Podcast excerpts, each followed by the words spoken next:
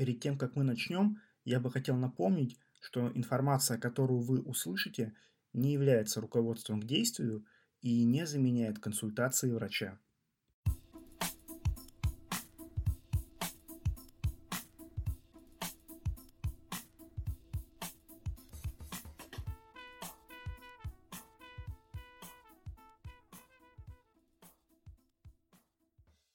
Привет, друзья, с вами доктор Травкин, и это мой подкаст, где я отвечаю на ваши вопросы и рассказываю про темы, о которых вы меня просите в личных сообщениях в Инстаграме. И сегодня мы поговорим про метеозависимость.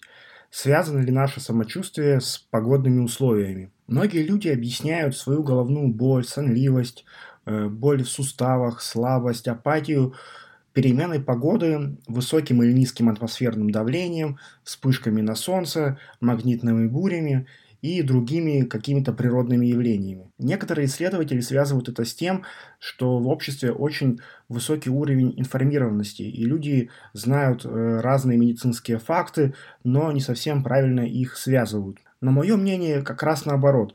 Скорее, это от недостатка информации и от недостаточной осведомленности о том, как устроено наше здоровье. У нашей психики, у нашего мозга есть такое свойство. Он не любит неопределенности и всегда стремится увязать какие-то факты между собой. Насколько это соответствует действительности, не так важно.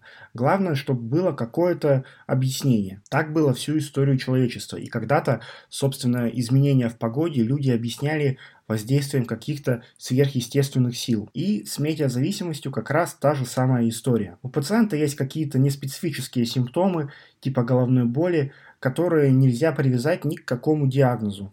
Но пациент вместо того, чтобы обследоваться и получить мнение врача, начинает сам анализировать, что же могло повлиять на его самочувствие. И если вдруг в этот день была плохая погода, или где-то в новостях человек услышал, что были вспышки на солнце, магнитные бури, перепады давления, то сразу возникает связь. Мозг связывает эти факты между собой, и человек начинает думать, что его головная боль связана с метеоусловиями. Эта тема не такая уж новая, и было много исследований, влияет ли погода на течение каких-то заболеваний. Например, боль в суставах от перепадов атмосферного давления. Однако те, кто предъявляют такие жалобы, обычно не чувствуют никакого дискомфорта в самолете. В этих необычных условиях атмосферное давление довольно сильно снижается и, по идее, должно бы повлиять на газы в суставной жидкости.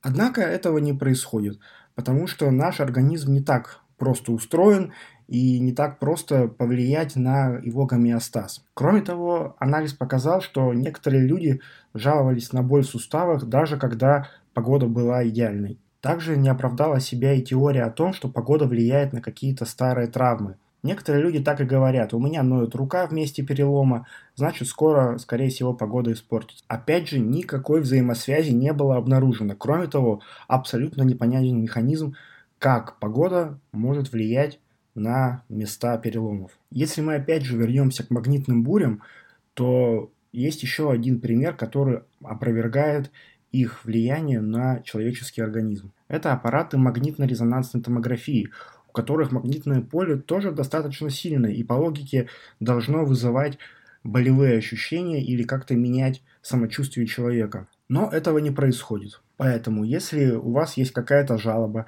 или есть какой-то симптом, которому вы не можете найти объяснение, то это говорит просто о том, что вы недообследовались и не знаете свой точный диагноз. Тем не менее, есть ряд заболеваний, при которых погода может влиять на самочувствие. Например, приступ мигрени, который может провоцироваться ярким солнечным светом. Или бронхиальная астма, на течение которой может влиять качество вдыхаемого воздуха.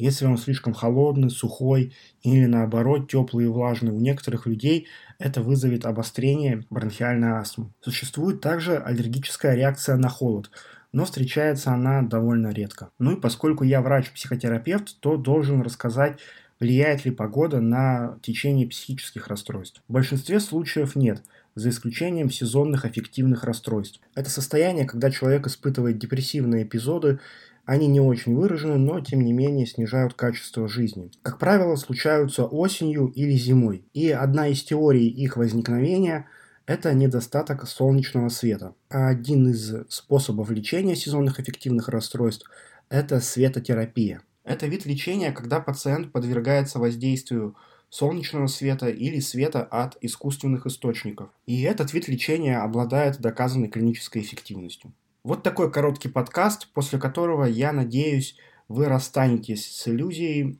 что метеозависимость существует и погода может влиять на ваше самочувствие. Всего вам доброго и до скорых встреч!